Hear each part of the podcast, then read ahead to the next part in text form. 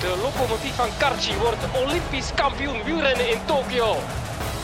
De laatste meters voor Anna Kiezenhover. Goud voor Oostenrijk. Dan heeft hij zich goed hersteld en rijdt in kanonstijd. Chapeau Tom Dumoulin, je gaat uh, Oran wegblazen en meedoen voor een medaille. Ja, of hij nou tweede, derde of vierde wordt, echt uh, hulde voor Tom Dumoulin. Wat een mooi mens. Dit is Kop Over Kop. Ja, ja, welkom terug bij een nieuwe aflevering van Kop Over Kop. Mijn naam is Sander Vaantijn. We zijn er met Jeroen van Bellegem en Jan Hermsen. En dat is het. Geen Bobby Traxel vandaag. Bobby is op vakantie, lekker naar Italië. Maar we hebben wel een extra gast. Nick Stupler schrijft zometeen aan voor het baanwielrennen. En ook om terug te kijken op het, de tijdrit bij de dames op de Olympische Spelen. Want daar gaan we het vandaag weer over hebben. De Olympische Spelen, dat is alles waar het om draait jongens op het moment. We zijn vijf dagen onderweg. Zijn jullie eigenlijk een beetje aan het genieten? Jan, Her Jan Hermsen, zit jij thuis de hele dag te genieten achter die televisie van je?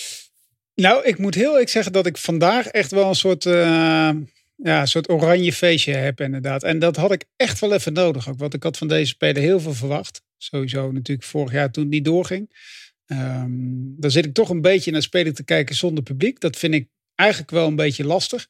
En dan doen de Nederlanders het niet zo best. En op zich zeg ik altijd van ja, dat maakt mij niet zoveel uit. Maar op zich merk ik wel dat het wel iets voor mijn, uh, voor mijn sfeer doet. En um, ja, ik, wij gaan het er straks nog over hebben. Maar de wegwedstrijd bij de vrouwen en de wegwedstrijd bij de mannen, dat vind ik toch. Ja, ik kijk, daar, ik kijk heel veel naar professioneel wielrennen. En ik heb me toch wel een beetje um, ja, zitten ergeren eigenlijk ook aan bepaalde dingen. Maar verder, hm. ja, ja, dat, ja. Ja, ik bedoel, het, het, Mag, mag ik het al zeggen of niet? Van mij mag je alles ja. zeggen. Waar heb je aan zitten Sinds wanneer ga jij je daaraan houden, Jan? Nee, nee, nee, nee, maar ik heb me voornamelijk zitten erger aan het feit dat je, dat je het grootste sportevenement ter wereld hebt. En dat je als wielrenners aan de goden bent overgeleverd. En dat vind ik, dat vind ik echt inderdaad. Dat vond ik bij de vrouwenwedstrijd en eigenlijk bij de mannenwedstrijd ook wel een beetje ook. Um, geen tijdsverschillen. Ik bedoel, dat is gewoon niet meer van deze tijd. Dat dat, dat dat niet kan, dat snap ik wel. Maar bij de vrouwenwedstrijd was het. Dan kan je zeggen, ja, die Nederlanders maken er een potje van. Maar als zij gewoon goede informatie hadden gehad uit de koers, dan was het anders gelopen. En uh, dat vind ik bij zo'n groot sportevenement vind ik dat amateuristisch. Maar vroeger was het een amateursport op, op, op de Olympische dus Spelen. Dus je verhaalt het nu eigenlijk naar de organisatie in plaats van naar de Nederlanders. Ja, ik dat vind, ik een uh, beetje de schuld wegschuiven eigenlijk, eerlijk gezegd. Uh, nou... Ik vind dat je als bond dat ook kan doen. Je kunt ook, dat... ook een verzorger op de top van de Mikuno-pas zetten en een verzorger in het uh, ja. Speedway Center zetten. En dan weet je met twee mensen op het parcours hoe het zit. Maar je weet inmiddels ook dat dit de spelen zijn van de coronaspelen. Dat het heel moeilijk is überhaupt om mensen mee te krijgen. Dus ja, ja dat klopt. Maar waarom dus... wisten de anderen dat wel? Als Kopecky over de streep kwam, was ze aan het balen dat ze vierde werd. Zij wist het dus. Ja, ja, zij wist het wel inderdaad. Maar goed, dus zij zat is in het toch geen fout van de organisatie. Nee, zij maar, wist het. Maar zij zat in het groepje van Vos die het ook wist. En Vos wist het op het moment dat Van Vleuten wegging. Maar bedoel, veel eerder in de wedstrijd is dat wel... Um, en dat vind ik gewoon jammer. Ik bedoel, dat, dat geeft natuurlijk best wel weer een leuk verhaal.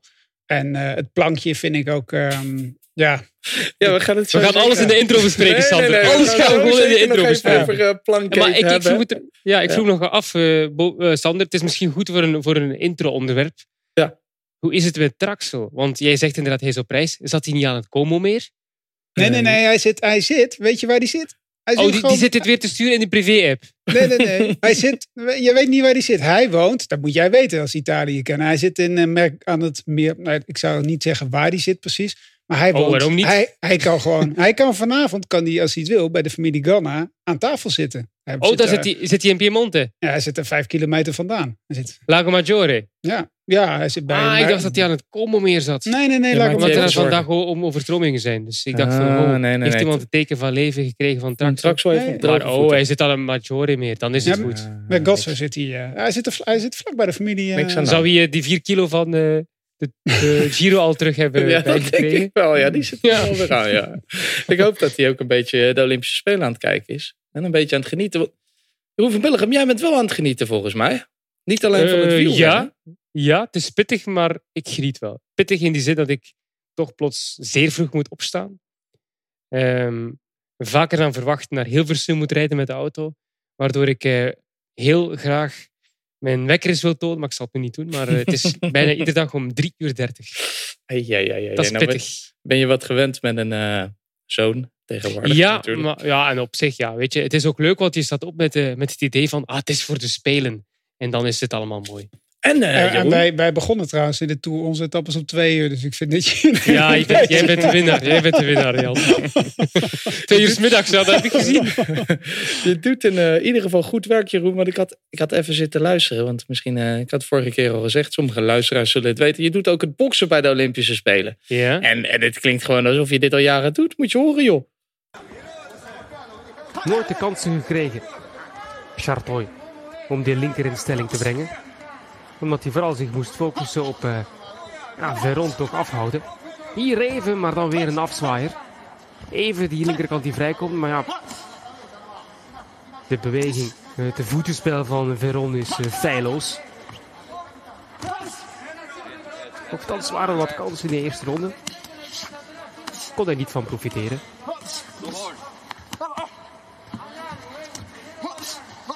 Maar hij wordt gewoon van het uh, kastje naar de muur getikt. de klappen, die zijn legio. Die Chartoy moet opvangen. Hier ook weer. Uh, van het kastje naar de muur getikt. Ik vind dat een, echt, dat is een echte boksuitdrukking, denk ik. Ja, ik doe het eigenlijk al jaren stiekem.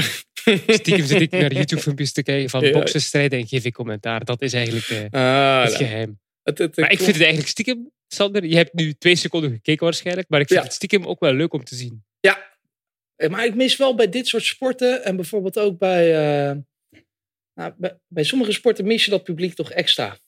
En hier ook een beetje. Ik weet niet. Ja. Het, het, als je, je hoort hier zo duidelijk de klappen en de coaches op de achtergrond, dan voel je een beetje die, die stilte of zo. Dat je hoort hem alleen maar, lekker bessa, lekker bessa. Je moet hem op zijn kop slaan, je moet hem op zijn kop slaan. Ja, ook lekker. Ja. Maar wat vond je tot nu toe de leukste sport? Want ik heb echt drie bij drie basketbal.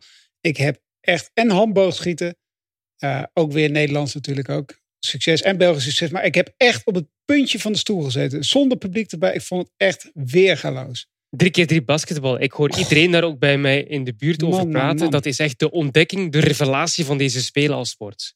Ja. Zeker. Een van de mooie. En ik vind sommige dingen heel mooi in beeld gebracht. Ik vind het uh, roeien en het zwemmen. Lijkt wel alsof ze daar uh, dat uh, nog mooier doen. Maar dan, het zeilen ook, hè? Vanuit ja. de lucht, zo de posities van iedereen, vind ik ook heel mooi in beeld gebracht. En van het wielrennen vond ik echt heel slecht in beeld gebracht. Mag ik het ook nog zeggen? Nee, nee, nee. nee dat is al te vroeg, Jan. Je mag zo meteen helemaal los. We gaan uh, eerst maar eens uh, even beginnen. Want uh, die Olympische Spelen die zijn dus al een, ah, vijf dagen bezig. Alles is te zien op Discovery Plus. En dan bedoel ik ook echt alles. Je kan Discovery Plus op het moment voor 29,99 aanschaffen voor een heel jaar. En op Eurosport 1 zie je trouwens ook een hele hoop. We hebben een fantastisch schakelprogramma, de Medal Zone. Daarin uh, gaan we van sport naar sport. Je mist eigenlijk niks. En heb je nou toch het idee dat je tijdens de dag gemist hebt? Dan hebben we om vier uur samenvattingen in Tokyo Today.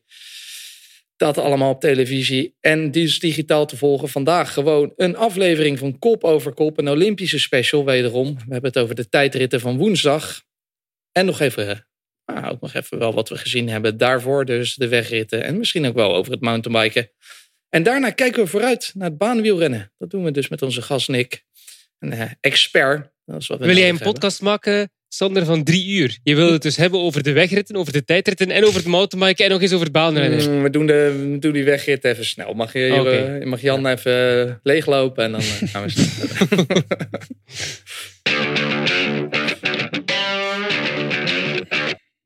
Maar we beginnen met de tijdritten voor bij de mannen. Het is uh, op het moment van opnemen woensdag. Vanochtend waren die tijdritten. Er waren een hele hoop kanshebbers, een hele hoop favorieten. Maar uiteindelijk ging het toch, ah, kregen we wel een uh, heel bijzonder podium. Het kan zilver worden en het kan een vierde plek worden. Hmm. Voor Dumoulin. Daar komt Dumoulin. Nou jongen. We gaan hem naar de aankomst loodsen. De laatste paar honderd meter. En we weten ongetwijfeld dat het op seconden aankomt. Normaal heeft hij dat niet graag, hè? dat iemand in zijn oortje brult. Dat kan ook nu niet. Dat ze hem informatie geven.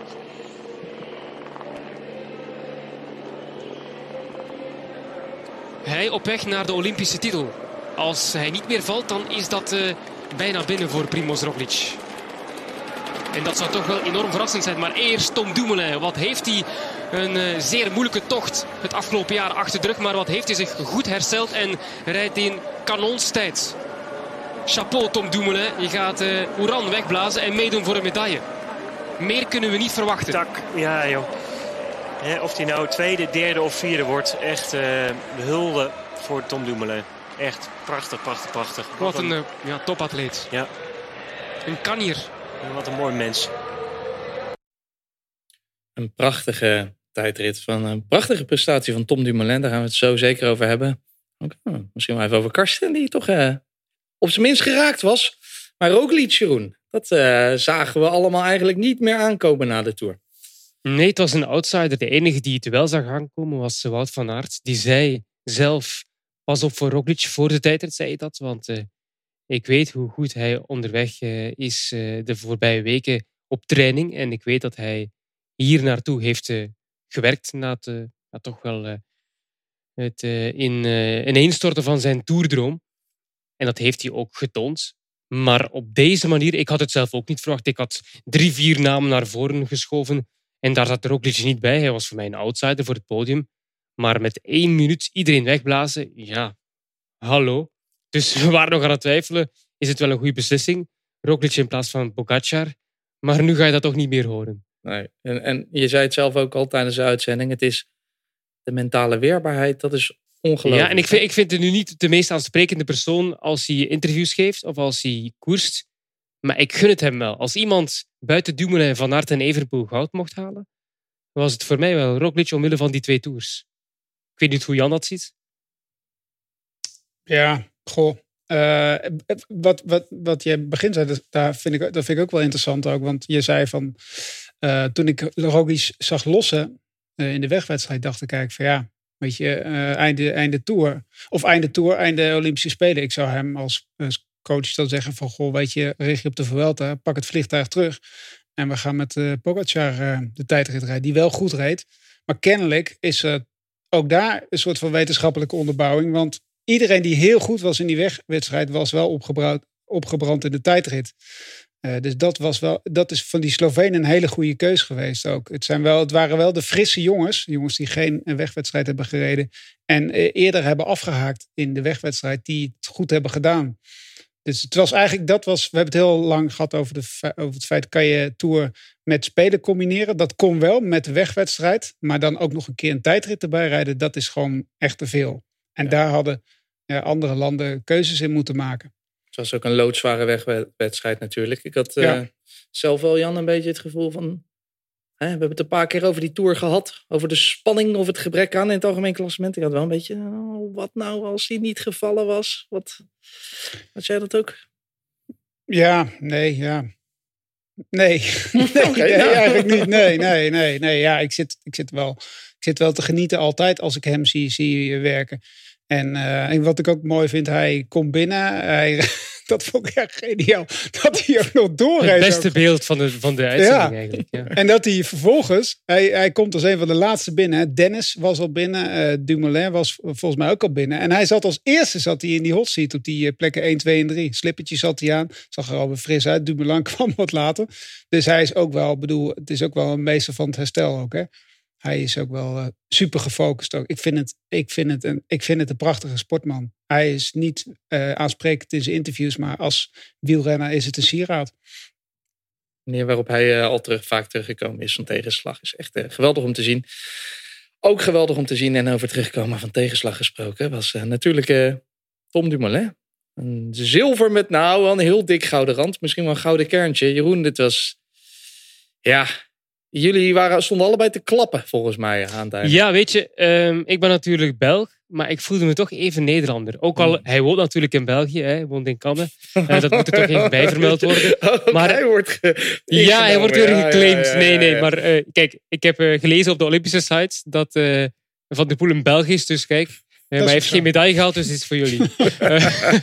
nee, maar ik zat dus naast Karsten Kroon. En Karsten Kroon, jullie weten dat ook. Hij is een goede vriend van Tom Dumoulin. Die heeft Tom de afgelopen maanden zeer veel gesproken. Met hem gaan lopen, met hem wandelingen gedaan, in het water gesprongen. Uh, veel geappt de voorbije week. Dus Karsten die zat de hele tijd eigenlijk ongemakkelijk op zijn stoel. Nerveus, enthousiast. Um, en ja, Jan zit ook al ettelijke uren naast uh, Karsten in het verleden.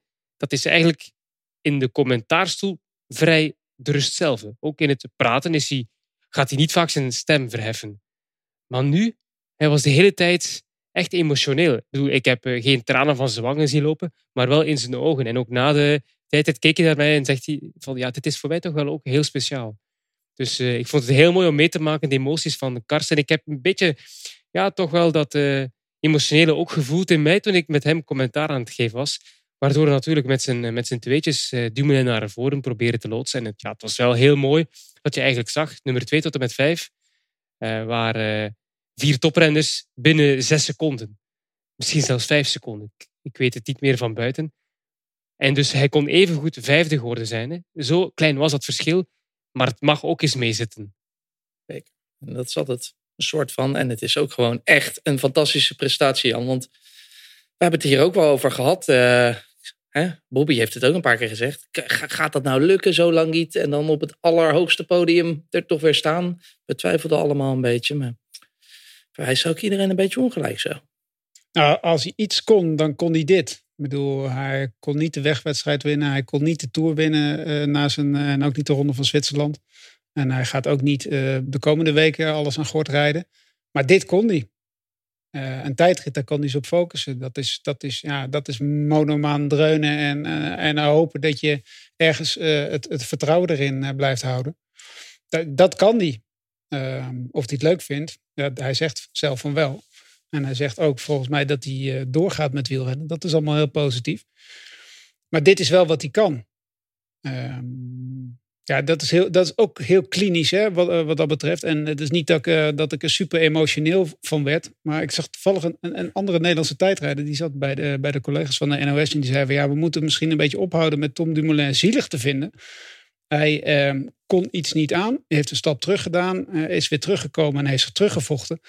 Maar hij zei, het goud van iemand die, van een Annemiek van Vleuten, kan ik emotioneler, ben ik emotioneler van eigenlijk dan het zilver van Tom Dumoulin. Ik, vond het, ik vind het een prachtige prestatie. Ik ben blij dat hij terug is. Uh, maar ja, ik vond, ik vond, het ook, ik vond het ook schitterend, hè. Maar ik denk ook, oh, potverdomme, het is ook weer zilver, hè bedoel, was dan vierde geworden of zo. ja, nee, maar het is, Jan, je bent wel zeer kritisch. Nee, maar het is een, het is een sportman. Hè? Ik bedoel, dat, ja. uh, hij, hij staat er natuurlijk met een glimlach. Hij weet dat hij weer terug is, inderdaad. Maar de vorige keer was hij doodziek uh, na het zilver. En nu is er ook weer iemand beter. En... Maar ik denk dat hij deze keer wel goed mee kan leven, toch? Want vorige keer was het met die pols en dat hij de hele, ja, ja. de hele tijd op. En nou, eigenlijk het verschil was ook gigantisch, hè? Ja. Met Roglic ja, ja, zeker. Maar ik vind, ik vind zilver met een gouden randje, vind ik, hij is, hij is de beste van de, van de tijdrijders. Laten we het maar even het, het pakketje hm. tijdrijders gaan noemen met Ganna, met, uh, met die andere jongens inderdaad. En uh, Roglic, die is eventjes buiten categorie. Net zoals helaas uh, Cancellara dat toen vijf jaar geleden was. Ja, dat is wel jammer, want eigenlijk rijdt hij gewoon een, een, een, een Olympische tijdrit. Hij kan ook gewoon Olympisch kampioen worden hm. met Over. deze tijdrit over tijdrijders gesproken, Jeroen. Want er waren ook een paar mannen die we hoog hadden opgeschreven en een beetje teleurstelden. Ook twee Belgen, Evenepoel en Van Aert. Eerst over Evenepoel. Leek toch misschien wat uh, te langzaam gestart? Uh, ja en of... nee. Hij zegt zelf dat hij zijn tijdrit heel goed heeft ingedeeld. Dat hij een goed gevoel had, maar dat er gewoon niet meer in zit op dit moment. Het was ook wel een teken aan de wand dat hij ook blij was naar de wegrit. Um, en dat hij eigenlijk al zei dat hij vooral op volgend jaar mikt. Dat alles wat er nu bij komt heel mooi is, maar dat hij vooral richting volgend jaar toe werkt. Ja, die val van vorig jaar, ik denk dat we dat echt niet mogen onderschatten. Wat daar gebeurd is in eh, Lombardije. En dat hij een uh, serieuze recuperatieperiode achter de rug heeft. Herstel ook om terug te banden met die uh, aqua gym. Hij heeft lange tijd toch op kruk ook moeten lopen. En iets te snel teruggekeerd, dan weer een weerbots. En dan negende worden in de tijdrit, dat is nu ook geen ramp. Natuurlijk, hij wilde voor een medaille gaan, dus het is, het is geen goed resultaat. Maar we moeten dat een beetje kunnen kaderen in wat er al gebeurd is de afgelopen maanden. En ook van Van Aert, het was een zesde plek. Hè. Dus geen topresultaat, hij wou goud. Dus dan is een zesde plaats niet goed genoeg. Maar hij was ook zo eerlijk om gewoon toe te geven dat hij de benen vandaag niet had. En dan is het simpel. Het is wel de beste prestatie ooit van een Belg in een Olympische tijdrit, dat wel.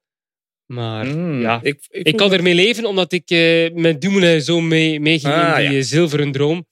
En dat ze eigenlijk ook gewoon achteraf eerlijk waren. Ze hebben geen excuses gemaakt, die twee. Ik vond het wel te koers, Sander. Uh, een fantastische tijdrit. Ik bedoel, ik heb echt, ik heb genoten. Het is al lang geleden dat ik zo genoten. Ik vind sowieso tijdritten leuk, want ik werk graag met tussentijden en uh, vind ik op zich een leuke, leuke manier om zo'n uh, opdracht te volgen. Maar ik vind het van de eerste tot de laatste seconde geweldig mooi. Ja, het was prachtig. Ik moest denken, de, toen in de, in de tour waar Alaphilippe zo goed was, dat was 2019 denk ik. Hè? Hmm. Ja. Die, uh, dat was ook een fantastische tijd. Mensen ja, gewoon om de, ander, om de anderhalve minuut starten. Ja. Dat is ook wel fijn, toch? Dat er ook gewoon een lekker tempo in zit. Ook. Ja, er waren wel drie waves. Hè? Hmm. Maar het was mooi opgebouwd, zodat de finishes van de eerste wave samenkwamen met de start van de tweede wave. Dus het was niet te lang uit elkaar. Wij zijn uh, in uh, Nederland vaak kritisch, Jeroen. Jan Herms ook, redelijk. Mm -hmm.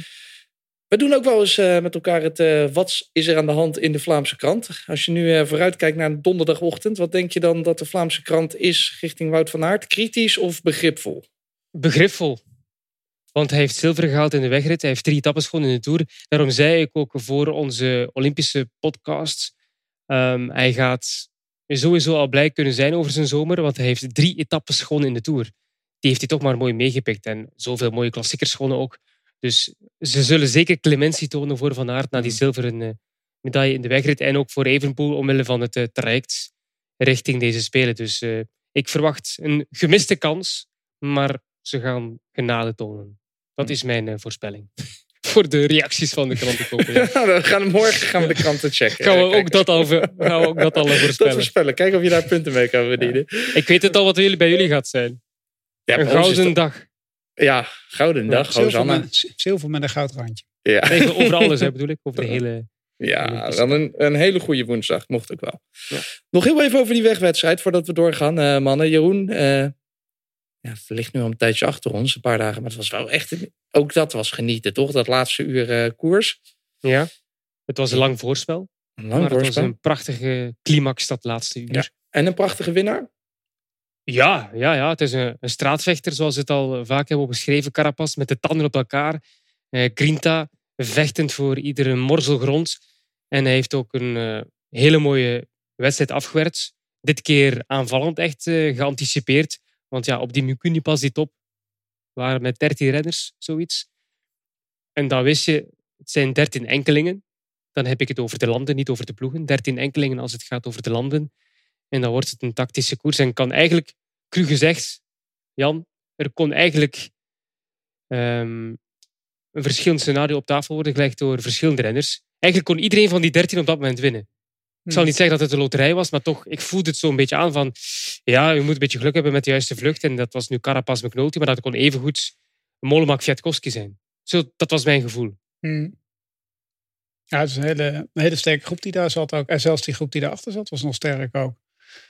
Het is wel, het is wel heel. Ja, maakt, wordt die wedstrijd nou zo leuk zodat, omdat je de tijdverschillen niet zo goed kan vertrouwen? Ook, want dat maakt het ook nog wel spannend. Um, maar het is ja goed, het, Olympische uh, wegwedstrijden staan altijd bol van spektakel. Het duurt wel vrij lang voordat het helemaal op gang komt. Bij de mannen in ieder geval. Want bij de vrouwen was het al volgens mij vanaf kilometer nul koers. maar um, ja, het is prachtig. En voor Carapaz ook. Ik bedoel, Carapaz heeft een, een beetje een vervelende tour gereden voor zijn doen. Wordt er wel derde, maar wordt ook een beetje als, als een vervelend mannetje omschrijven. Ja, hij blijft me aanhaken en hij, hij, wil niet, hij wil niet koersen. Maar volgens mij heeft Carapaz de hele Tour gekoerst. Alleen was hij niet beter dan die twee die voor hem eindigden. En kon je ook wel zien dat hij goed is. En natuurlijk weet... voor, zijn, voor zijn land ook schitterend, toch? Zeker. Ik weet wel wat Bobby Traxel had gezegd. Dat is een echte winnaar. Die jongen heeft een echte winnaarsmentaliteit. Ik vond dat in die uh, eerste serie van, uh, van de documentaire op Netflix over zag je dat ook echt wel. Hoe die mm. stiekem zelf al wat dingetjes deed voor die tijd. Of dat hij een grotere plaat op liet zetten en dat soort dingen. Eh, prachtig. Jan, ik geef je nu een podium. Hm. Ga helemaal... ik heb wel aardig ik ga een podium. koffietje ik, halen. Ik, heb wel, ik heb wel aardig podium. Ik heb wel een aardig podium gehad, toch? Maar Eh, het, het plankje uh, en het mountainbiken. Ja, ik vond het, het was een deceptie. Het was verschrikkelijk. Het is ook verschrikkelijk dom ergens. Uh, ja. Weet je, het, ik, ja, is het dom? Weet je wat, wat, wat ik nou het vervelende vond? Dat dat plankje er dan een dag later wel ligt. dat, vind ik, dat, vind ik, dat vind ik echt pijnlijk. Ik bedoel, dan denk ik echt van, ze doen ook maar wat. Oké, de vrouwen eh, springen misschien wat minder ver over zo'n rots heen inderdaad dan de mannen. Dat zou het verschil kunnen zijn om dat plankje. Maar dan moet je gewoon ook als organisatie heel duidelijk communiceren. En, en kennelijk is dat wel gebeurd, maar ook weer niet helemaal. Um, tja, ik moet wel zeggen, wat ik wel heb gezien is dat uh, ik zie op uh, Instagram zie ik de Zwitserse ploeg, die volg ik dan en die zie ik elk moment, die hebben alles gedaan. Ik bedoel, die hebben elke foto hebben ze op Instagram gepost waar, ze, waar de kritieke punten zitten. Die zijn met de hele ploeg zijn ze daar naartoe geweest. En ik, ik kan niet zeggen of dat de Nederlandse ploeg dat niet heeft gedaan. Maar ja, het verhaal van de ontbijttafel, ja, ik vind het, ja, ik, ja, ik, ik, ik vind het, ik vind het zo jammer, vind ik dat. Ik bedoel, ze zeggen van ja, het plankje ligt er niet. van de Poel zegt nee, ik spring er wel overheen. Ja, weet je, op een gegeven moment denk je dan ook van, ja, wat moet je daarmee, hè? Het is, eh, als je zo, ik bedoel, hij heeft alles opzij gezet voor die, eh, voor die Olympische uh, mountainbike wedstrijd. Alles. En dan in aanloop, ja, ik, ik ga toch wat later, want ik wil niet, uh, ik wil niet in die gevangenis zitten. Uh, ik, ja, bedoel, zijn team ook, hè, die hebben ook alles opzij gezet daarvoor. Hij is uit de tour gestapt na een week. En dan is dit, dan is dit echt, jongens, dit is toch een deceptie. Ik vind het echt een deceptie. En eh, ik weet niet, waar, kijk, ik kan niet zeggen of dat nou aan, aan, aan hem ligt of aan de ploeg of aan de bondscoach. Dat, dat, vind ik, vind, dat vind ik in dit geval heel lastig ook. Het ligt toch gewoon aan hem, Jan? Ja. Dat, dat kat en kat, ja. Iedereen springt erover. Hij is de enige, Jan. Hij is de enige. Ja, ik vind het... Ja, dan ligt het toch aan hem en niet aan iemand anders? Nee, maar goed. Ik, ik was net heel kritisch. Ja, dan ga je dat nu weer downplayen. Nee, maar zeg gewoon maar wat je denkt, hoor. Uh, nou, ja, ik, ik vind het heel spijtig. En oké, ja, ja. Het is een speelvogel zoals eh, de klerk. Uh, de klerk. Ja, maar dat, dat, dat, dat straalt hij niet uit, zeg maar. Want hij is super gefocust. Hij weet dat hij het geel... Dat is een, dat, maar was hij zo gefocust de voorbije week op dat motormaken? Dat weet ik dus niet meer. Nou ja... Ja, anders maar kom je dat toch niet tegen, Jan? Hij, hij heeft het niet Als je zo gefocust bent. Ja, en hij heeft het niet naar zijn zin gehad in Tokio. Dat, dat, volgens mij is dat ook niet het geval. Hij, heeft ook niet, hij, hij is ook niet one of the guys. Uh, dat idee heb ik ook een beetje ook. Dat hij is, hij is wel een mountainbiker, maar het is ook weer niet. Uh, Pitcock heeft dat wat minder volgens mij. Want die heeft niet een team om zich heen houden waar hij niet mee kan ontbijten. Die, die sluit zich aan bij andere mensen en pakt zijn informatie daaraan vast. Ja, goh, het is. Ik bedoel, als dit je droom is. Hè, als wat, wat we maanden hebben gehoord. Sterker nog, we hebben het drie jaar lang gehoord. Dit is het moment. En dan dat het misgaat op een plankje. Dat is een beetje slap, toch? Hè? Ja, dat, ja. Echt een het is de deceptie eh, van de Olympische Spelen. Zeker ja, weten. omdat hij het inderdaad zo goed heeft aangepakt uh, in de aanloop naar tot eigenlijk de Tour. Waar, de Tour ging toen fantastisch. En nadien had je zo'n gevoel van, ja, hij moet nu nog naar de Spelen. Dan moet even alle focus daarop. En dan komt die verkenning daar. Dan ziet hij dat trapje, of dat trapje, dat plankje. Dan rijdt hij daar rustig vanaf. Waarvan ik ook al afvraag, heeft hij, weet iemand eigenlijk of hij er ooit heeft afgesprongen? Op verkenning? Waarschijnlijk niet dan. Nee. Dat is toch heel raar? dat is toch heel raar? Iedereen plus, springt er vanaf. Ja, iedereen. Plus hij ziet iedereen, want hij, is, hij komt als achtste komt hij aan. Hè. Ik bedoel, zijn start was niet goed. Dat kan ook al een, een, een nadeel zijn. Hij, hij was op de al... tweede rij, hè? Ja. Hij stond hij, op de tweede rij, hè? Maar hij ziet iedereen, hè? Hij ziet iedereen snelheid maken. Ik bedoel, dan ben jij toch niet degene die dan geen snelheid maakt? Ik bedoel, dat is heel raar, toch? Ja. Heel raar. Ja, ik hoorde van onze collega Thijs Zonneveld dat hij zei: misschien denkt hij van ik ben zwaarder, ik heb meer kans op lekke banden. Als ik daar afspring op die stenen terechtkom, zou mm. dat dan een mogelijke verklaring zijn? Hij heeft zelf nog niet echt een duidelijke uitleg gegeven hè, waarom hij niet sprong. Oké, we weten nu het verhaal van miscommunicatie. Hij wist het niet helemaal juist, maar waarom, waarom sprong hij gewoon niet? Waarom deed hij het niet? Ik bedoel, dat vind als, ik nog altijd een en als, mysterie. En als die in de. Kijk, je kan van het plankje afrollen. Maar als je in de eerste ronde weet je ook dat iedereen zit dicht op elkaar. Ik bedoel, als jij iets anders doet dan wat twintig anderen doen, dan, dan, dan pleurt iedereen over elkaar heen ook nog een keer. Dus dat is, Heel ook, bizar. niet, dat is ook niet heel handig. Het was een. Uh... Ja, je kunt er nog uren over We kunnen er nog uren dat over is echt, Want, dat, plankje, dat plankje bij de vrouw trouwens, eh, nog heel, heel Ja? kort. Dat plankje bij de vrouw lag er wel omwille van veiligheidsredenen, omdat het 's morgens heel veel geregend Ja, heeft. ja, Dus. Maar, ik, maar ik heb ook geen enkele vrouw bij de toppers dat plankje zien gebruiken. Dus ook Mm. dat vind ik dan weer heel vreemd van Van der Poel. Nee, plus het is iemand die dat soort dingen toch geweldig vindt. Waarom zou hij een plankje moeten gebruiken? ik bedoel, Snap je? Het, kan niet in mijn hoofd ook. Ja. Hetzelfde geld uh, trekt hij zijn achterwiel nog uh, diagonaal. Oh, had er misschien wel een wheelie overheen kunnen maken. Ja, ik denk dat Sander er zelf van kan springen. nee, met die sleutelbeenbreuk durft hij niet meer. nee, je ziet wel, na een gebroken sleutelbeen kan je gewoon nog Olympisch kampioen worden. Gaan we verder met de tijdrit bij de vrouwen. En uh, daar hebben we dus ook al een speciale gast voor. De commentator van vandaag, uh, Nick Stuppler. Nick, fijn dat je er weer bent. Je hebt een, op Zoom een hele mooie Olympische vlag achter je. Dus je zit helemaal in de goede sferen volgens mij. Ik, uh, ik hang in Olympische sferen, jazeker. Hoe is het in Tokio? Helaas gewoon nog in Nederland. Oh, jammer, jammer. Genoten wel vandaag van de tijdrit bij de dames. Ja, zeker genoten. Ja, ze moesten het natuurlijk ook wel eventjes doen hè, na, na zondag. Maar dan is het super mooi ehm, als dat dan ook goud en brons oplevert. Ook op een dominante manier, denk ik. Bijna een minuut voorsprong voor Van Vleuten. Dus ehm, ja, en zoals al eh, veelvuldig gezegd is, het cirkeltje is nu toch wel rond. Hè? Hm, het cirkeltje is rond, ja. We hadden het net een beetje over, over terugkomen en je gram halen. Dat uh, deed Roglic bij de mannen en Dumoulin ook wel. De Nederlandse dames allebei, vind je? Of eh, vooral toch van Vleuten? Ja, ik, ik zou zeggen vooral van Vleuten. Ik denk overigens dat ze allebei niets te bewijzen hebben. Uh, van Vleuten zegt daar ook over: ik heb helemaal geen revanchegevoelens. Ik neem dat zelf met een klein beetje met een korreltje zout. Uh, ze zei daar volgens mij ook over dat het niks uitmaakt voor je geluk. Maar volgens mij zegt wetenschappelijk onderzoek dat een dwarslesie ook niks uitmaakt voor je geluk. Dus ik weet niet of dat de juiste context is. Um, maar het is natuurlijk super gaaf, man. Ik bedoel, wegvallen uit gouden positie in Rio. Dan zondag denken, een kleine minuut dat je goud hebt. Hè? En dan hem alsnog pakken nu. Ik bedoel, die vrouw die kan, die kan toch wel masterclasses in terugveren eh, gaan geven, denk ik. Een prachtige, prachtige dag van de comeback. Jan Hermsen, jij moet hier ook van genoten hebben. Dit zijn toch mooie verhalen. Jij bent een man van, ja, van emoties. Ik vond, het, ik vond het waanzinnig inderdaad. Ik zei het volgens mij net ook al inderdaad. Uh, het, de terugkeer van Dumoulin is ook heel sterk. Maar wat Van Vleuten gedaan heeft is, is echt, echt buiten categorie hoor. Ik bedoel, uh, ze, ze wilde nooit over Rio praten, over wat daar gebeurd is. Ik bedoel, ze landen van, uh, ja, van gouden positie in het ziekenhuis, misschien nooit meer fietsen. Ze brak in de tussentijd in aanloop naar de traject ook nog een keer de knieschijf. Ook maar de vraag of ze terugkomt ja, deze vrouw is, is zo, zo ontzettend sterk en zo'n ontzettende sportvrouw. Dat, dat kan je je bijna niet voorstellen. Wat die zichzelf aandoet om dit te halen. En dan word je op zondag ja, word je tweede. En het was echt, het was, ik vond het verschrikkelijk om te zien. Ik bedoel, ik moest, in eerste instantie moest ik lachen en daarna kwam ik in een soort depressie. maar... En nu heb je het eigenlijk allemaal geventileerd in de intro. Niet dat heb je gemist, maar ja. Eh, hij was net helemaal los aan het gaan.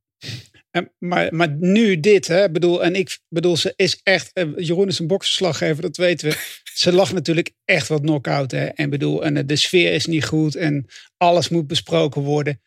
Maar als je dan vervolgens echt de boel echt aan gort rijdt ook, uh, op, op haar manier. En ook daar was twijfel, hè, want zij um, was er vorig jaar, of tenminste voor, zij had ook wel tijdritten niet altijd super goed gewonnen. Ook zij reed, liet dingen lopen. Ze is weer in de eentje op een berg gaan zitten met Tom Dumoulin trouwens en wat andere Nederlanders.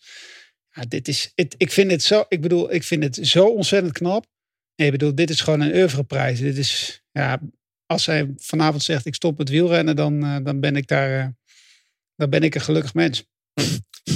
En ja. als het doorgaat, ben je ongelukkig. Nee, nee, nee, zeker niet. Maar ik vind dit, ik vind dit, dit vind ik zo echt, dit vind ik zo ontzettend knap. Dit is eigenlijk niet te beschrijven wat zij vandaag heeft gedaan. En ik vraag me ook af, uh, Nick, jij hebt een commentaar gegeven zondag. Um, niet gemakkelijk om meteen nadien eigenlijk een analyse te geven wat er fout is gelopen. Um, bedoel, die afwikkeling die moet je even nog tot je nemen. De reacties vanuit het kamp ook uh, lezen, horen, dan dat, dat de binnencijpelen. Hoe heb jij daar eigenlijk op teruggekeken? Heb je nu een andere conclusie dan die je had misschien tien minuten na de aankomst of totaal niet? Ja, wel een andere conclusie. Ik zou wel zeggen, als je het hebt over die informatie, vind ik het nog steeds vanuit het Nederlandse kamp um, slapjes. Ik vind ook hoe Gunnewijk zichzelf heeft uitgedragen, hè, dat maakt het niet duidelijker.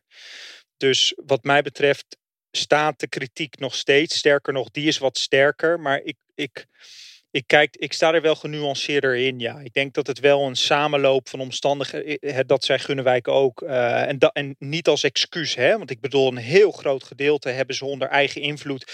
Maar ook gewoon de toeval dat die vrouw anderhalf jaar met wiskundige modellen zich heeft voorbereid op die wedstrijd.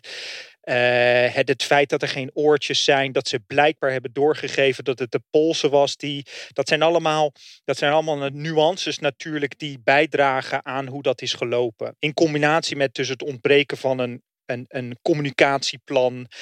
Uh, maar ook gewoon niet scherp zijn. Hè. Ik, zag de, ik zag de grap over telramen, et cetera, al voorbij komen. Uh, waar ik overigens ook over heb gelachen. Maar um, ja, ik sta er wel genuanceerder in nu. Ja.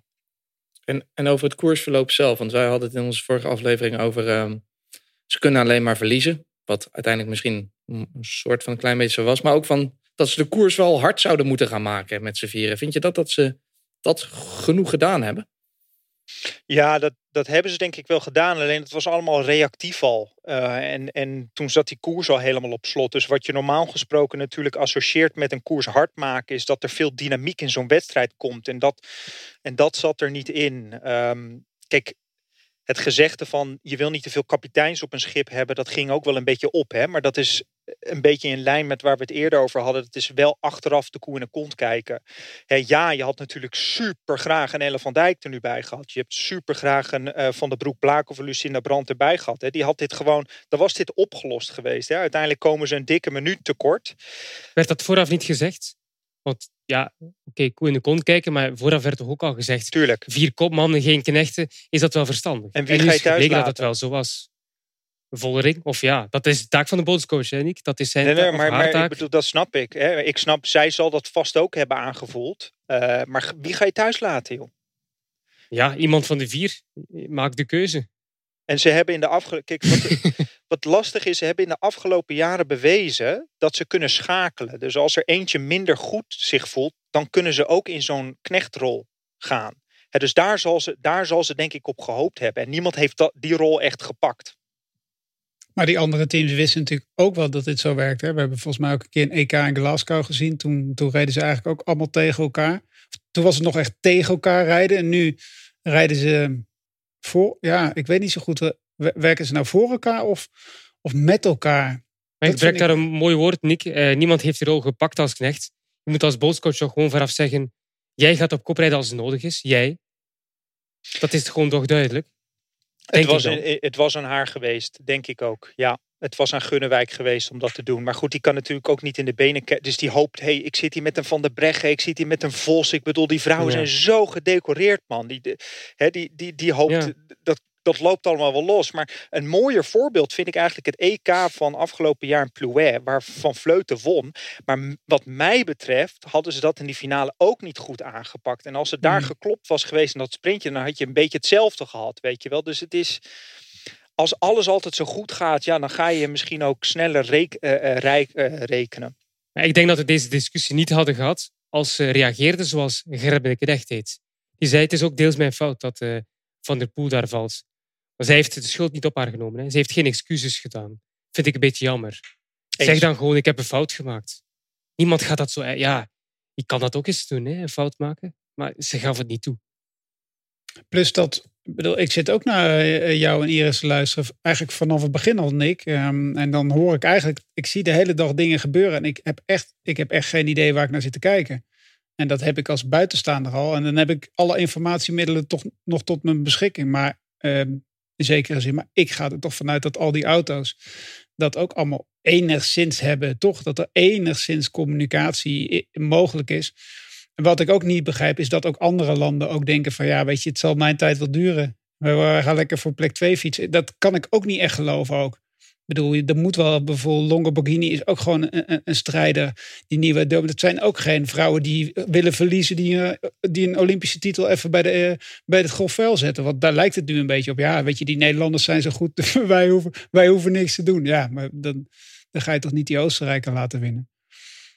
Ja, jij vindt dus dat die ook al meer hadden moeten rijden? Tuurlijk, tuurlijk. Dat is toch gewoon, bedoel, dit gaat, dit is niet, uh, dit, ja. Nou, ik denk, niet, de... ik denk dat Kopecky dat goed zei. Die zei, luister, er zaten ook nog uh, andere landen met meerdere rensters. Uh, en dat is gewoon de juiste manier hoe je er naar kijkt. Dat is ja. helemaal waar.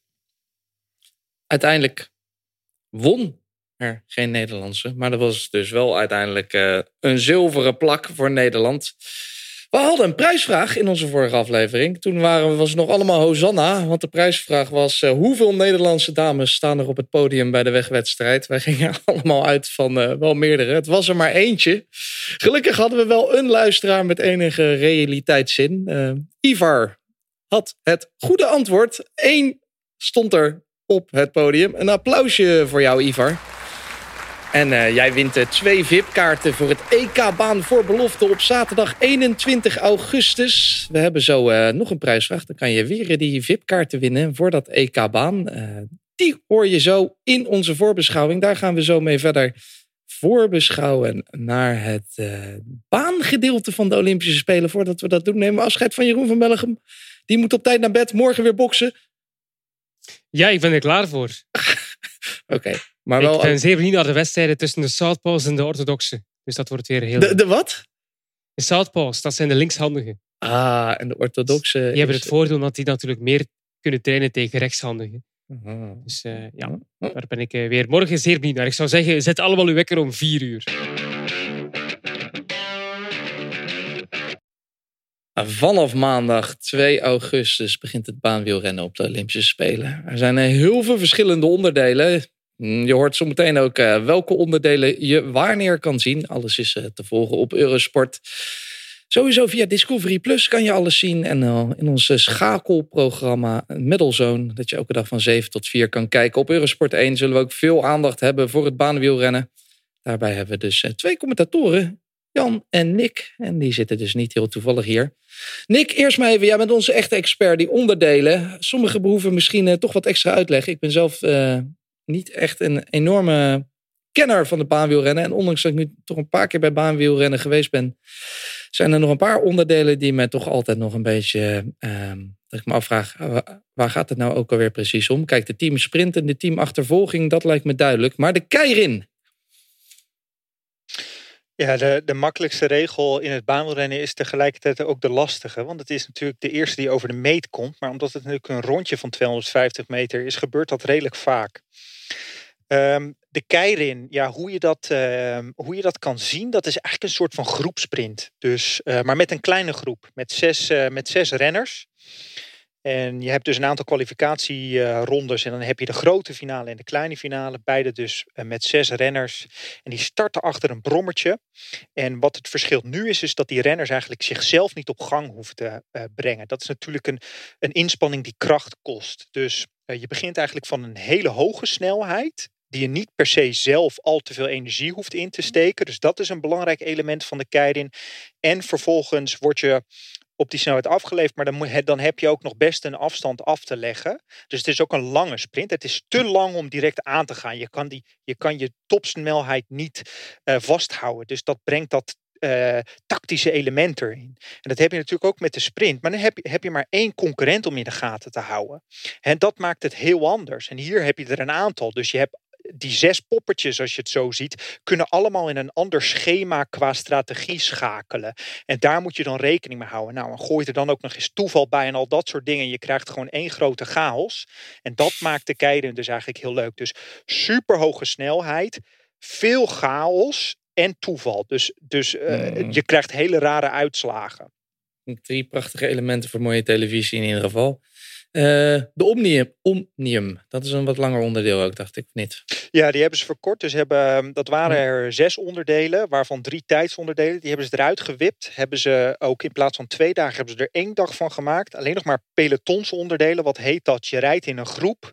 Uh, je begint met een, god, dan moet ik even goed nadenken, met een scratch. Um, je doet een afvalkoers, dat is trouwens het derde onderdeel. Je doet een, een leiderswedstrijd en een puntenkoers. Nou, de scratch is gewoon één afstand en een eindsprint. De leiderskoers is dat je elke ronde een één punt krijgt. Dus je probeert gewoon die, die, uh, die punten bij elkaar te verzamelen. Je kan overigens altijd een ronde pakken, dan lig je natuurlijk voor op de rest. Dus dat zijn twee strategieën die je kunt hebben. Afvalkoers is gewoon zo lang mogelijk erin blijven.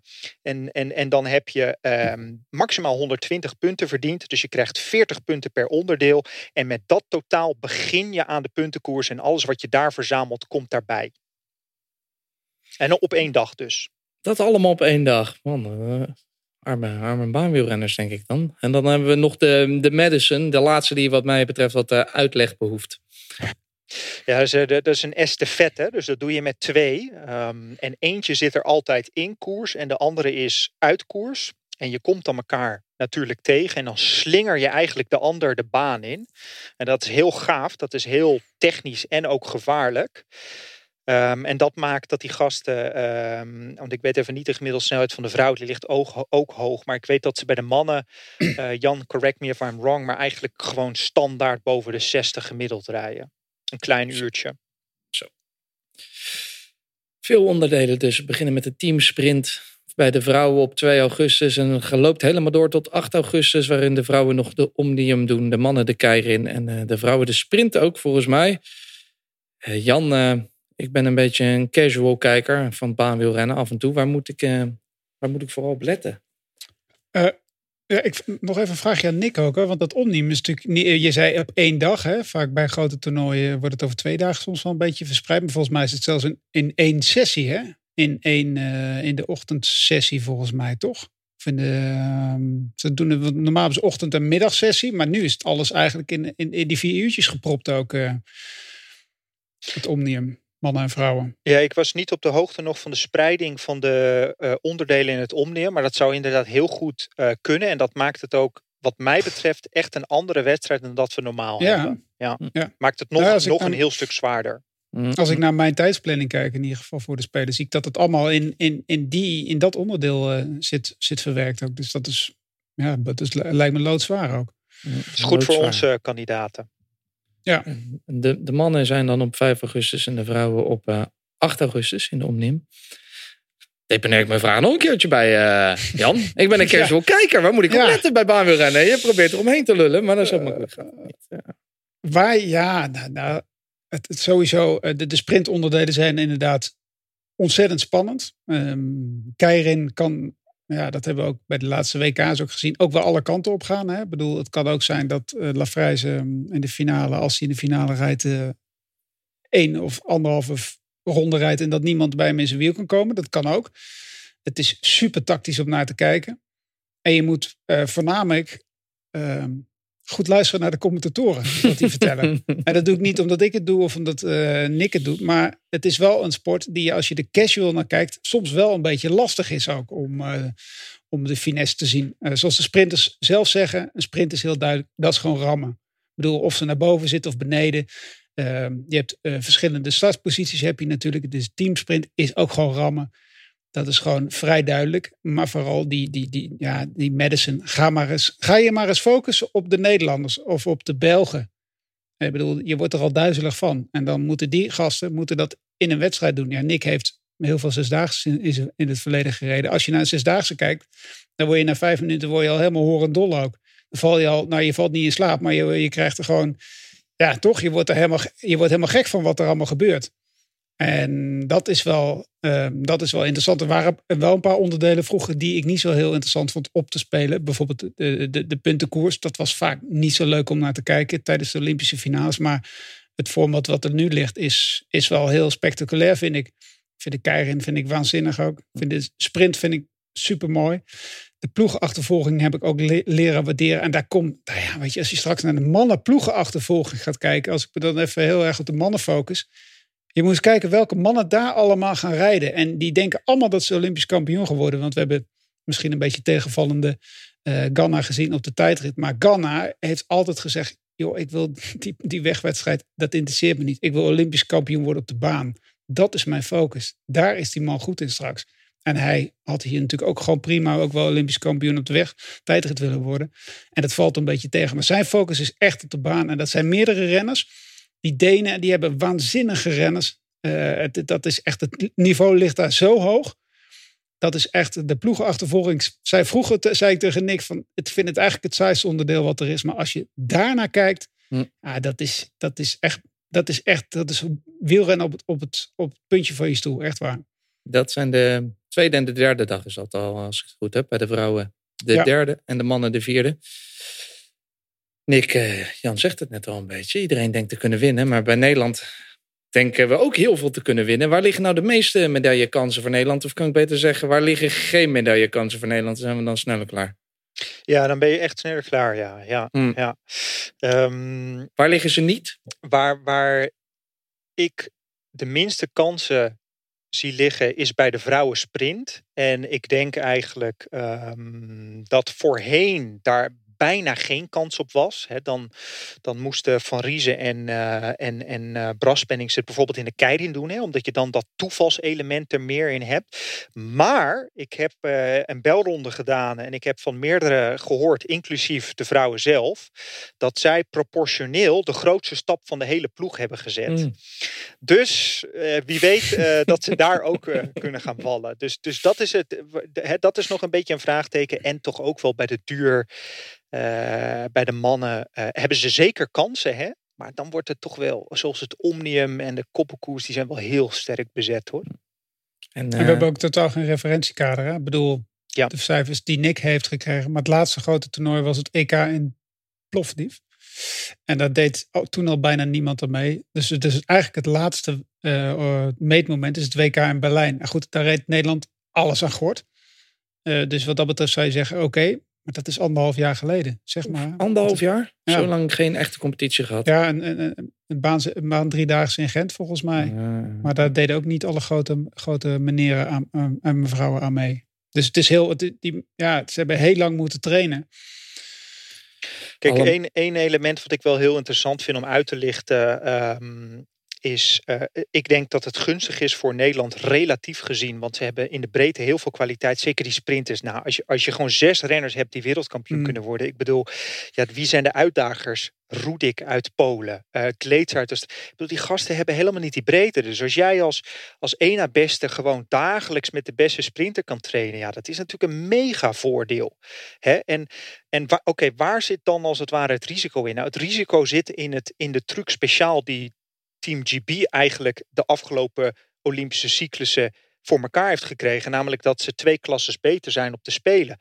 En niemand weet waarom. Nou, voorheen werd dat dan een beetje weggeschreven onder het materiaal. Hè? En dan hoorde je wel de verhalen dat ze als ze dan een snelpak aan hadden, dat die, dat die direct nog niet, net niet van het lijf werd getrokken en in een gesielde uh, tas werd meegenomen. En dus je dacht, daar zit het misschien in. Maar die regels hebben ze nu ook aangepast dat ze al uh, nou, Jan, misschien heb jij het scherper, maar dat je, dat je uh, daar moet toch mee gereden zijn. Hè? Dus dat, dat kan niet per se dat. Dus wat doen ze dan? Hè? En als het dan fysiek is, wat natuurlijk zou kunnen, dan betekent dat dus, dan, dan, dan impliceert dat dus dat ze er bewust voor kiezen om de overige vier jaar gewoon suboptimaal zich voor te bereiden. En dan op te spelen in één keer het wel allemaal goed te doen. En blijkbaar iets heel anders doen dan wie dan ook weet. Weet je wel? Dus dat, dat is nog eventjes voor mij een vraagteken krijgen we weer een truc speciaal van Team GB. Mm. Dat is, dat is waar we op kunnen letten. Want je zegt het al, materiaal. Je bent een man van cijfertjes, Nick. Hoe belangrijk is dat bij het baanwielrennen? Wat voor percentage hebben we dan? Ja, dat is, dat, is, uh, dat is steeds belangrijker, omdat die snelheden zo hoog liggen. Dus met zo'n 200 meter kwalificatie rijden die gasten gewoon bijna 80. En zo'n koppelkoers gaat dus ook over bijna 60 uh, gemiddeld. Dus kijk, het is, het is wat dat betreft een halve snelheidssport geworden. En vroeger was het alleen maar een fysieke sport. Of tenminste, dat is ook niet waar. Maar toen speelde aerodynamica natuurlijk ook een rol. Maar op relatieve basis is dat, is dat gewoon een stuk belangrijker geworden. Ja. Dus als je daar. Ja, ik, ik, ik kan er geen cijfers op plakken, want het is natuurlijk een super complex geheel. Maar als je daar het laat liggen, ik bedoel, ehm, met zo'n ploegachtervolging, ja, dan komt het aan op tiendes bewijzen van. Weet je wel, ja, dat wil je natuurlijk niet bij je materiaal uh, laten liggen. Maar wat dat betreft zijn de Nederlanders ook goed voorbereid hè, dit jaar. Dat wordt gezegd, ja. ja dat, weet, dat weet je natuurlijk nooit. Maar het, in ieder geval beter dan ooit. Beter dan ooit. En voor onze Vlaamse luisteraars zijn uh, daar nog uh, kansen, momenten om extra op te gaan letten? Ja, zeker weten. Kijk, wat, wat de Belgische selectie heeft, die hebben ook een hele sterke selectie, maar een hele smalle selectie. Dus die hebben maar een aantal atleten die in actie gaan komen. Sowieso niemand op de sprint. Dus dan hebben we het over eigenlijk de vrouwen koppelkoers en de mannen koppelkoers. En misschien nog het omnium maar daar, dat, dat wordt lastig. Maar zeker een Jolien Doren en een Lotte Kopecky. Normaal gesproken zou ik ze hebben aangeduid als medaillekandidaten. Maar met het jaar wat Kopecky nu heeft. En een Doren die altijd goed is op de Spelen. En ook echt serieus nu naar die Spelen heeft toegewerkt. Vind ik ze ook uh, schaduwfavorieten. En bij de mannen uh, zou ik zeggen zijn het medaillekandidaten. Hm. Ja, en dan heb je het over Robbe Gijs en Kenny de Ketelen. Robbe Gijs die natuurlijk een super mooie etappe won uh, van Evenepoel in de Ronde van België. Dat was eigenlijk nog een beetje het vraagteken. Hoe gaat het met Robbe Gijs? Ketelen is altijd goed. Nou, Gijs heeft denk ik bewezen dat hij ook goed is. Dus um, dat, is, dat zijn zeker atleten om naar uit te kijken. We hebben Nederland, we hebben België, we hebben Groot-Brittannië al even gehoord, Jan. Zijn er nog andere teams waar we op moeten letten? Natuurlijk Italianen, zoals je zei, misschien met Ganna, Viviani. Australiërs, Zwitsers, de Denen, vooral bij eh, de ploegenachtervolging heel sterk. De Amerika ja, Amerikaanse vrouw. Je hebt waarschijnlijk bijvoorbeeld Murkoff, hè, die we nog uh, de sprint gaan aantrekken. Uh, voor uh, Cavendish, die gaan we straks ook gezien. We gaan bijvoorbeeld de Duitsers ook met uh, Kloegen ook uit de Tour gestapt. Um, ja, het zijn toch een hoop jongens die we ook uit het wegwielrennen zien. Dat zij, om dan maar een beetje een linkje naar het wegwielrennen te maken. Vooral de duuronderdelen zijn natuurlijk heel mooi. Maar de focus zal wel heel erg op Nederland liggen. Um, en dat is, wel, dat is ook wel een beetje een, een gevaar natuurlijk ook. Ook naar de vorige spelen gingen met echt grote verwachtingen ook wel naartoe. Viel misschien toen een beetje tegen. We hadden een paar hele mooie uitschieters. Uh, die, um, die, die je nu misschien wat minder zou kunnen hebben. Uh, het is altijd lastig. Hè? Spelen zijn altijd uh, werken naar een, naar een enorm druk moment. Ik snap, de, bedoel, de teamsprint kan eigenlijk niks misgaan. Ik bedoel, zelfs als ze een hele slechte dag hebben, dan nog kan er niks misgaan, zou je bijna zeggen. En dat vind ik wel altijd heel lastig. Ik bedoel, daar, uh, ja, dat, zij hebben het voordeel dat ze wel een extra mannetje erbij hebben ook nog. Uh, ik krijg echt, ehm, ik, vind, ik vind, je mag er niet te veel over zeggen, maar ik vind het hele eh, coronavirus vind ik nog steeds echt doodeng. Zeker met, met deze Olympische Spelen. Het kan in één keer klaar zijn. Um, dus ja, goed. Het is heel lastig om. We hebben totaal geen referentie. De referentie die Nick heeft is dat ze goed getraind hebben. Die, dat, dat, weet je, dat, dat is inderdaad zo. Maar we weten niet hoe andere landen doen. En dat is wel heel, dat is wel heel ingewikkeld ook. Dat maakt deze spelen ook wel heel, heel leuk. Maar het kan ook zo zijn dat er in één keer. Uh, allemaal renners in één keer doorheen gaan vliegen. En we hebben een paar Japanners, bijvoorbeeld uh, Kajihara. We hebben sprinters die in één keer misschien goed kunnen zijn. Die in eigen land tot grote, uh, tot grote hoogte gaan stijgen.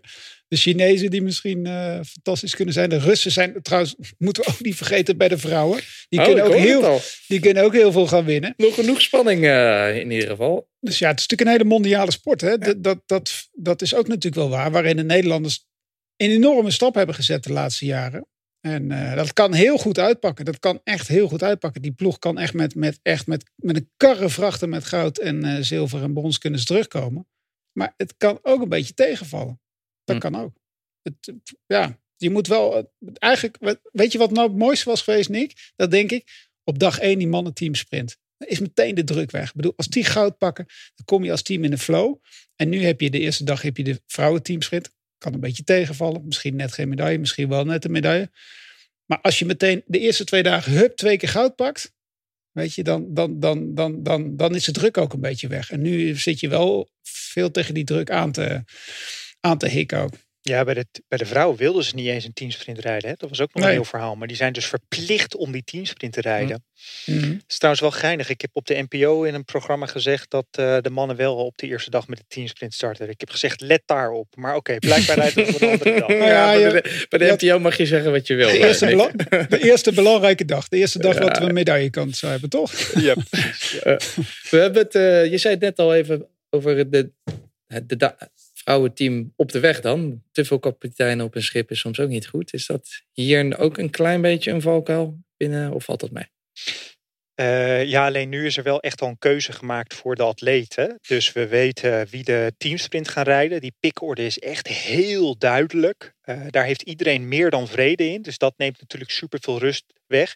En maar Roy van den Berg bijvoorbeeld, die heeft gewoon best wel bike-offs moeten rijden. Ja, dat is, staat natuurlijk super veel druk, maar dan is het ook maar duidelijk. En die hebben ze ook ruim voor dat toernooi uh, geplaatst. Dus al die gasten weten nu gewoon wat ze kunnen. Wat, wat mij wel opviel is dat er gezegd werd over de keirin dat Bugli wel voor moest blijven tonen. En ik ben daar persoonlijk het mee oneens. Ik snap het, want ze kunnen ook een hoogland inzetten. Dus Lavrijse rijdt sowieso. Bugli zou dan ook rijden. Maar ik heb zoiets van een Bugli die zilver heeft gepakt in 2016, wereldkampioen is geweest tussendoor. Ehm, ja, zet die gast gewoon in, man. Dat is gewoon je, dat is je keiringklepper die je hebt. Ja, als, ik snap het. Uh, Harry Lavrijzen, ik bedoel, die knalt ze allemaal uit het wiel. Maar, uh, dus dat is nog het enige. Dus in de keirin speelt er nog een klein dingetje dat eventueel dat ze Hoogland daar ook in kunnen zetten. Maar wat is vorm tonen dan? Is dat op de trainingen? Ik bedoel, als je een keer zilver hebt gewonnen, dan ben je toch gewoon, weet je toch gewoon dat je de Olympische druk aan kan?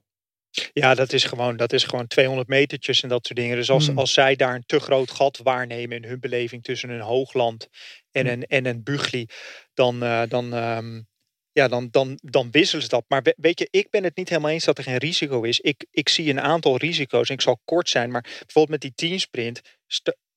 Ik zou gewoon in die eerste twee rondes, of in ieder geval die eerste rondes met een kleiner uh, kleinere versnelling steken. Zodat, want die gasten moeten drie keer vrij rap achter elkaar rijden. Dus als je één keer, als je één keer net niet goed wegkomt, dan ben je gewoon vertrokken. En dan hang je eraf. En dan heb je het zomaar over een, een seconde of twee bewijzen van, weet je wel. Dan kan je eruit geknikkerd worden. Ik bedoel, dat is een extreem scenario, ik weet het. Risico 2. Een Lavrijze rijdt straks gewoon, weet ik voor hoeveel dagen achter elkaar. Hè? Dat is gewoon, je weet niet per se hoe dat gaat zijn in een, op een Olympische Spelen. Weet je wel, ga je dat goed verteren? Kan je goed blijven slapen? Blijf je goed herstellen? En een Bugli, die rijdt straks één heat op de teamsprint. Pakt dan hopelijk die Olympische titel mee. En heeft dan, weet ik voor hoeveel dagen rust om zich helemaal op zo'n keiring voor te bereiden. Ja, ideaal wat mij betreft. Een paar risico's. Maar ook heel veel kansen. Heel veel kansen voor het Nederlandse team hier om uh, veel medailles mee naar huis te gaan nemen. Dat heeft de Nederlandse ploeg ook wel behoefte aan. De vraag is echter, en ik wil het niet weer jinxen zoals bij de dames, maar hoeveel medailles behaalt die Nederlandse baanwielrenploeg in het totaal? Denk jij het goede antwoord te weten? Laat het ons dan weten. Uh, deel het via Twitter, Eurosport underscore NL. Gebruik de hashtag kop over kop. Of stuur het op via de mail naar kopoverkop.discovery.com. Je maakt de kans op twee VIP-kaarten voor het EK Baan voor Belofte. Een zeer toepasselijke prijs. Op zaterdag 21 augustus twee heerlijke VIP-kaarten dus. Dan kan je daar eh, ook nog eens live van het uh, baanwielrennen gaan genieten. Als jij ons weet te vertellen hoeveel medailles de Nederlandse baanwielrenploeg in het totaal behaalt. Ga ik tot slot nog even dat programma opnoemen, want het is een flink programma. De teamsprint is dus bij de vrouwen op 2 augustus en de mannen 3 augustus. De teamachtervolging dan ook op 3 augustus voor de vrouwen en 4 augustus voor de mannen. Dan hebben we de Keirin bij de vrouwen op de vijfde en de mannen pas op de achtste. Terwijl de mannen de Omnium doen op de vijfde en de vrouwen op de achtste. De Madison is op de zesde en de zevende. En de sprint is bij de mannen op de zesde en bij de vrouwen op de achtste. Ik vroeg me af, wat is nou jullie favoriete dag? Misschien wel die laatste dag met de sprint bij de dames, de Omnium uh, bij de dames. En wat hadden we daar nog meer? De Keirin bij de mannen. Voilà. Als, als Jan, oh, ik wou zeggen als Jan hem niet gaat beantwoorden. Um, de dag van de teamsprint bij de mannen. Teamsprint bij de mannen. Dat is gewoon het vlaggenschip van het Nederlandse baanrennen. Ja. ja. Dat is 3 augustus. 3 augustus. Heb jij een favoriet onderdeel, Nick? Of maakt het jaar niet? Uh... Favoriet onderdeel? Ja, vroeger. Ja, ik, ja, nou, ik, ik kon ook maar één onderdeel. Dus dan wordt het wel gauw je favoriet natuurlijk. Maar um, dat zou dan voor mij is dat wel de Madison. Ja, ja. De Madison te zien op de zesde en de zevende. Trouwens, uh, alles is te zien op uh, Discovery Plus. Ik zeg het nogmaals, we hebben nu een aanbieding. Voor 29,99 heb je een heel jaar lang Discovery Plus. Kan je alles van de Olympische Spelen volgen. Maar dus ook uh, eigenlijk zo'n beetje nog het hele wielerseizoen wat eraan gaat komen. Toevallig daar nog dit jaar. En volgend jaar dan ook de Giro en de, en de Tour weer. Dus genoeg uh, reden om een abonnement te nemen op Discovery Plus. Dan op Eurosport 1 hebben we natuurlijk ons schakelprogramma. Elke dag van 7 tot 4. We hebben Tokyo Today om 4 uur. En natuurlijk heel veel live sport. Met ook heel veel baanwielrennen. Nick en uh, Jan, uh, succes. Want het wordt vanaf maandag vroeg, hè? Ja. Half negen, toch? Valt mee. Het is redelijk, redelijk nette tijd, toch? Oké, het valt nog mee. Ja. Ik dacht alleen, en dan misschien op die laatste dag. Die achtste is dan. Uh, ja, dat, dat was een all-nighter. Ja, die trekken jullie even door. Nou, veel succes daarmee. Uh, kop over kop is er ook uh, snel weer om zeker na te bespreken over wat er allemaal gebeurd is op de Olympische Spelen. Dus tot de volgende keer.